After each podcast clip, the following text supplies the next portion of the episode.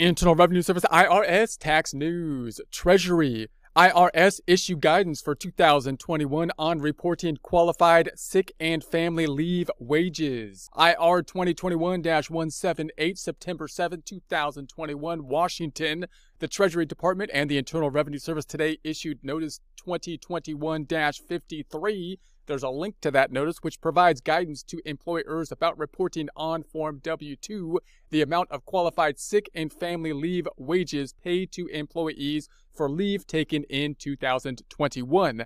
The notice provides guidance under recent legislation, including the Families First Coronavirus Response Act, otherwise known as FFCRA, as amended by the COVID related Tax Relief Act of 2020 and the American Rescue Plan Act of 2021. Employers will be required to report these amounts to employees either on Form W 2, it's going to be in Box 14 on W 2, or in a separate statement provided by the Form W 2. The guidance provides employers with model language to use as part of the instructions for employee for the Form W 2 or on a separate statement provided with Form W 2. So obviously, this can have an impact on the reporting processes, and they're going to have some information on how to report this.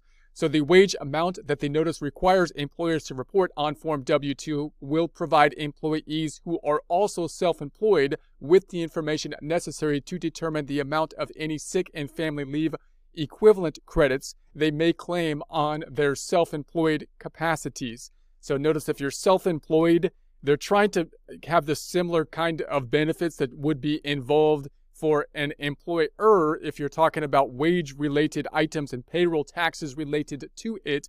Because if you're self employed, you're basically being treated as if you're an employee of yourself, at least with regards to, in essence, payroll taxes, or in, in essence, the Social Security and Medicare. In other words, if you are an employee, you're paying just your component of the Social Security and Medicare. The employer is also paying their half of it. If you're self employed, you're paying self employment taxes, which is going to include, in essence, both kind of sides the, the employer and employee side on basically your your income with regards to self-employment income which might include schedule C type of income. So that could be a bit confusing if you're self-employed you want to, you know, research on that. So in July 2020, the IRS issued Notice 2020-54. There's a link to that here, which provides guidance regarding W-2 reporting and qualified sick leave and family leave under FFCRA for wages paid to employees for leave taken in 2020.